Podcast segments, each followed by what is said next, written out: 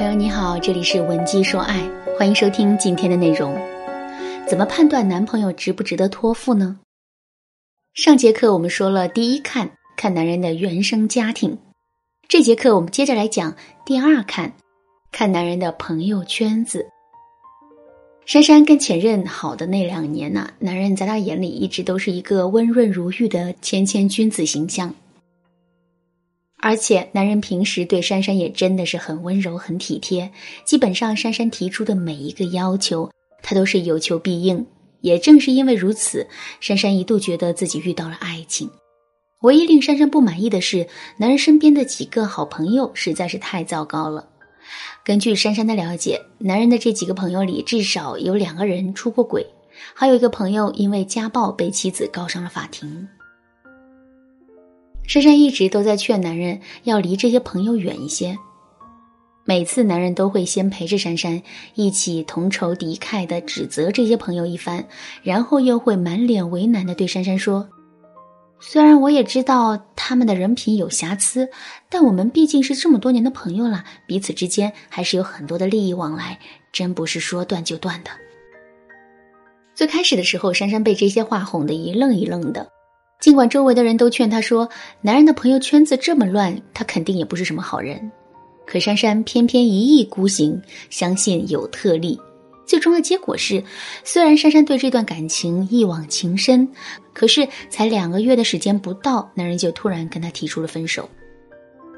两个人分手后的第三个月，珊珊才从别人那儿得知，原来她跟男人交往的这段时间，男人同时还在追别的姑娘。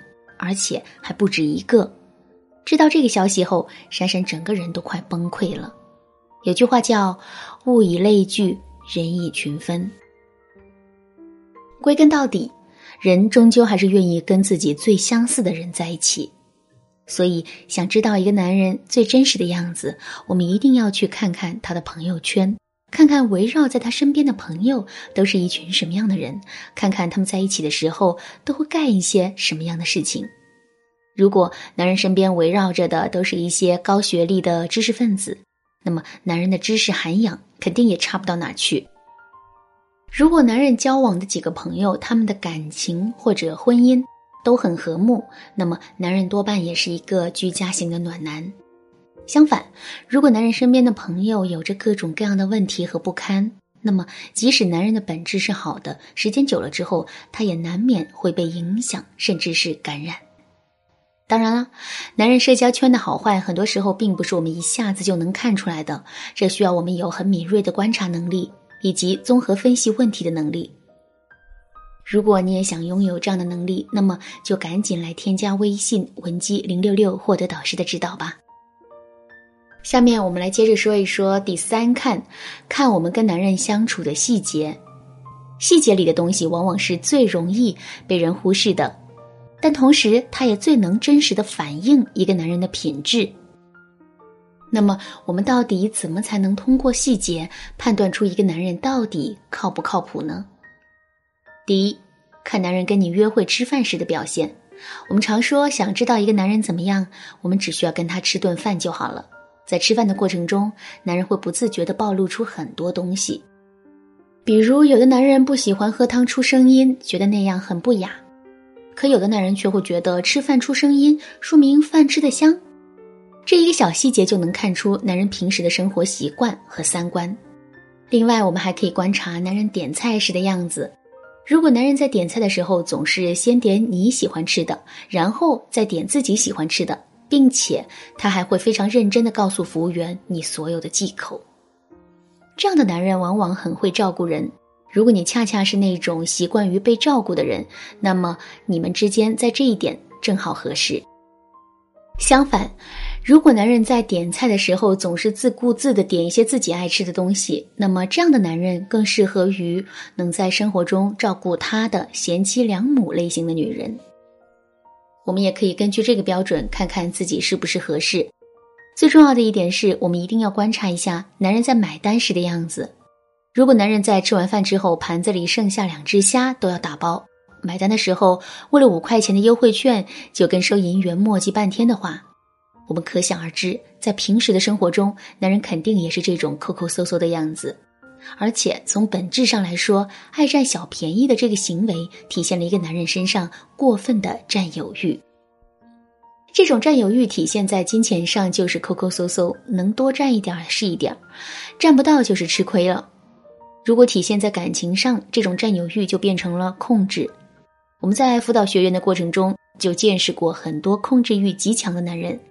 他们不但会控制妻子的日常开销，还会控制妻子的社交圈，甚至连妻子的审美和喜好，他们也经常会插嘴。选择跟这样的男人在一起，我们的生活会很容易处处充满着压抑。第二，看男人对未来的规划。如果男人是真心想跟我们在一起的，那么他一定会经常跟我们聊一些有关未来生活的细节。